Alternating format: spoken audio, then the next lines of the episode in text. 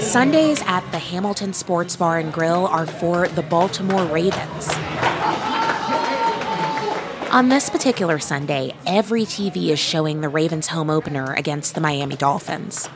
This used to be a Mexican restaurant on a busy stretch of a commercial street in northeast Baltimore. But Dante Harrison, one of the owners, had a different vision. I actually tried to create um, kind of an adult community center slash restaurant slash hangout place slash fun spot. We come in here for the games, but you know, it's like community. We come and have fun, get a good meal, enjoy any sporting events. The neighborhood around the bar is diverse, a mix of new and old families. Inside the restaurant is dimly lit with hand painted murals of famous Maryland athletes. As the game gets going, the Ravens are scoring early and often. Bartenders are serving free Raven shots after every touchdown. And a group of people, including 60 year old Dwight Claiborne, are playing poker while they watch the game. Claiborne has been a fan for as long as he can remember. I was seven years old, like in the Pittsburgh Steelers from, from uh, Terry Bradshaw, uh, Mean Joe Greene, Lambert, Swann, Stallworth. I just love the whole team. So I've been fascinated with football since. Fandom is often inherited. Earlier in the week, I caught a little bit of the Monday night football game at the Red Bear Brewing Company in Washington, D.C. Seattle transplant Katie Nisbet was watching her hometown Seahawks take on the Denver Broncos. And for her, football is family. My grandma is a big Seahawks fan. She wears Seahawks colors um, every Sunday. She's 93 years old. I talk to her almost like every Sunday after the game about the football game. So you know, big tradition in our family. But what happens when your family tradition starts to feel like a guilty pleasure? The NFL has pinballed from crisis to crisis over the years. Cases of domestic violence and sexual assault, concussions and CTE, accusations of racism, and team owners behaving badly. All of these things have made it hard for fans like Michelle Webster, who we also met at Red Bear. She was decked out in Seahawks gear, even down to her earrings. There's a lot as a feminist. Like, it's really hard for me to watch these men get slaps on the wrists for for assault and and other offenses against women. It's it's really it's really disappointing, but at the same time, I've tried to give up the league and I've tried to not watch and I don't know. It's I miss my team and I miss that aspect of my life, and so I do. I struggle with it a lot. Back at the Hamilton Sports Bar and Grill in Baltimore, Randy Bruton says he struggles too, especially when the league doesn't do right by all of its players. It's it's kind of tough, right? Because uh, being an African American male and knowing how the NFL does uh, African American men. I asked him what he meant by that, and he said players and viewers have a choice. People are normally uh, African American men who are in the league normally come from uh, deprived homes. They're to do better for their family. So this is the way they do it. They know it comes at a cost. So it's just a choice. We have a choice. If you look at the TV viewing numbers, fans are choosing football. In the first week of September, the top two shows in the Nielsen ratings were NFL games. Number three and number four in the ratings NFL pregame shows. And honestly, when you hear Dante Harrison talk, that is no surprise. I asked him if there was anything that could make him turn off football for good. Never. I love the game. I grew up playing flag. I'm no, I'm not flag. We played street football. We played in the street where the red car was the first down, the truck down the street was the touchdown. I would never, ever, ever, ever. Nothing can change that. Consider this year after year, the NFL is forced to confront scandals and controversies involving players, coaches, and team owners. Yet, the game is more popular than ever. We'll look at why, and if anything can slow down the NFL. From NPR, I'm Juana Summers. It's Friday, September 23rd. It's Consider This from NPR. Even by NFL standards, this past offseason was a rough one as the league lurched from crisis to crisis.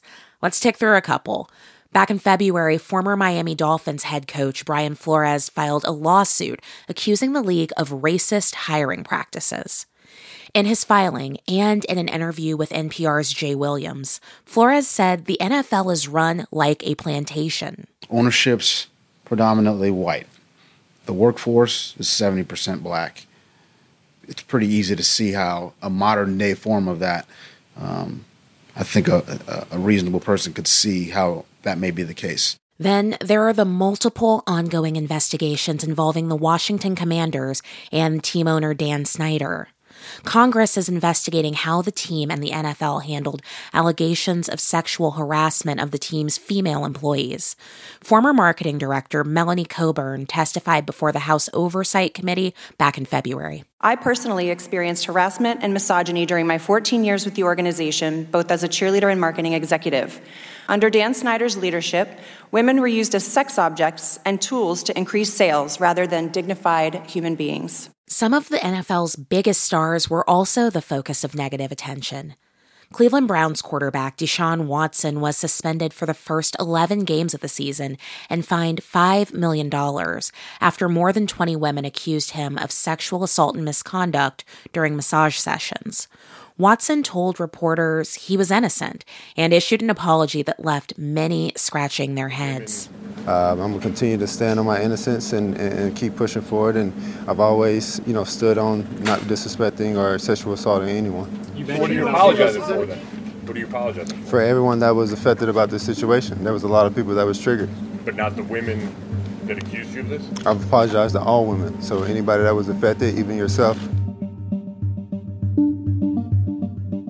One of these scandals could paralyze a sports league. And to be sure, these scandals are not a good look for the NFL. But fans keep coming back, says New York Times reporter Kevin Draper. Well, uh, we're you know we're only a couple weeks into the season, and so we don't have great data from this season yet. Uh, but it looks to be just as high as it has been, and so TV viewership uh, for the NFL is steady or growing at a time where on the rest of TV for scripted shows, you know, viewership is cratering. Draper wrote about the league's popularity despite its many scandals. I asked him why fans are sticking with the NFL. I think the fact is football is a, incredible sport to watch. There's a reason that uh, millions of people, tens of millions of people, do it each week. That they build their calendars, they build their Sundays around it, uh, and they love the thing. And to get somebody to give up something they would love, uh, I think takes a lot. And from what we've seen, uh, kind of whatever scandals or problems the NFL might have, uh, they aren't big enough to get substantial numbers of people to give that up.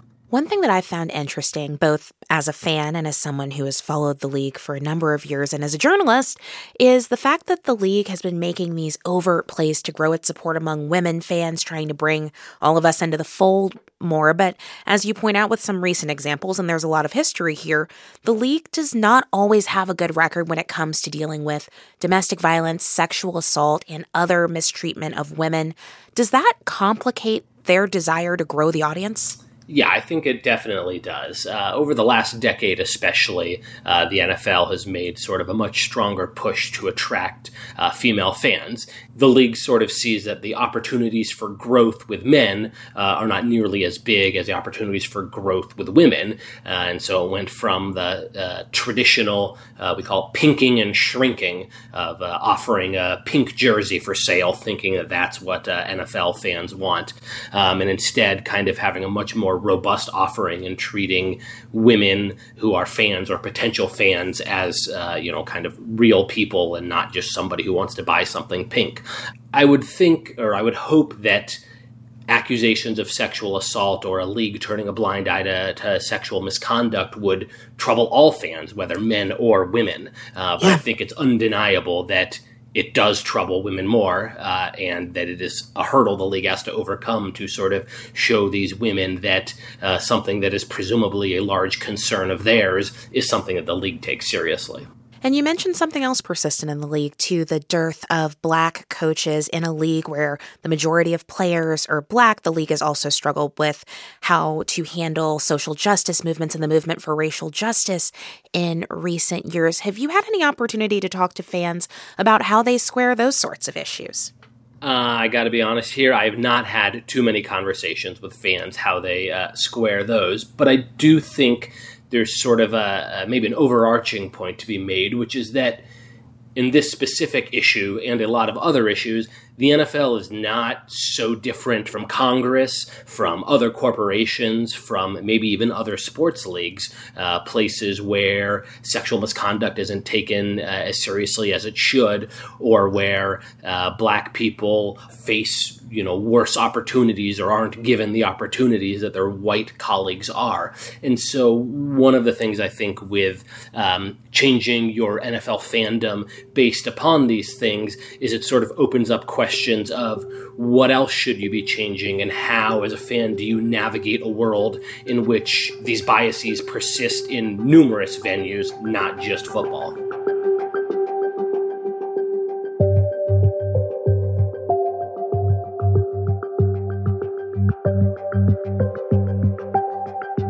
Things are great for the NFL right now. As you point out, viewership remains high. It is a sport that is a collective language for many fans who sit in front of their TV on Sundays all day or at a sports bar. But as you point out in your piece, the future could be murky depending on how many fans stick around. High school football participation dropped by 10% between the years 2008 and 2018. And people, as I understand, like I did, often become fans when they are kids, whether they're watching football on TV or playing themselves. So I guess I'm curious do you think we're seeing the start of a trend that could impact the league a decade or two from now? Yeah, I think it's undoubtable we're seeing a trend. The, you know, less known question is where is it going to go or what is going to happen? If you talk to anybody involved in any sort of professional sports, they'll all tell you the key is to get people when they are young. And so the NFL sort of losing players, fewer high school players, more parents concerned about concussions. I think it does a few things. One, it it makes football players sort of a specific demographic, uh, and so you see this with boxing, where boxing is a you know fairly dangerous sport, and while there certainly are boxers who come from middle class or upper class backgrounds, there aren't too many of them, and so you're starting to see this with football, with upper class parents, parents who tend to live on the coasts, uh, they they tend to not let their kids play football at a higher rate than than parents at other places, and so you both have an issue of fewer people playing, and so maybe fewer kids becoming lifelong fans, but it also sort of worsens the pool of players that high school football, college football, and eventually the NFL draws from. And uh, it's hard to make predictions what the player pool will look like 20 years down the road, but it stands to reason that if more of America's best athletes are going to play other sports, uh, the NFL will not be as popular if you know it's populated by worse athletes you think about the NFL now and all of the challenges and opportunities that you've reported on and that we've been discussing, how do you feel about it? Are you bullish about the league's future? Uh, yeah, certainly in the medium term. Uh, in the long term, it's it's you know really hard to say. If we look back 50 years at the American sports landscape, uh, it it looked radically different than it does today. But there's just little evidence that in the near to medium term, uh, much is going to change for the NFL. They've got these contracts that go for a decade in their media rights deals that guarantee them money. Uh, they're still filling up stadiums. They're still uh, filling up sports bars and couches. And so, uh, you know, at least from a business and economic perspective, uh, there's not much I see on the immediate horizon that, that will do much to dent the NFL's popularity. Reporter Kevin Draper of the New York Times.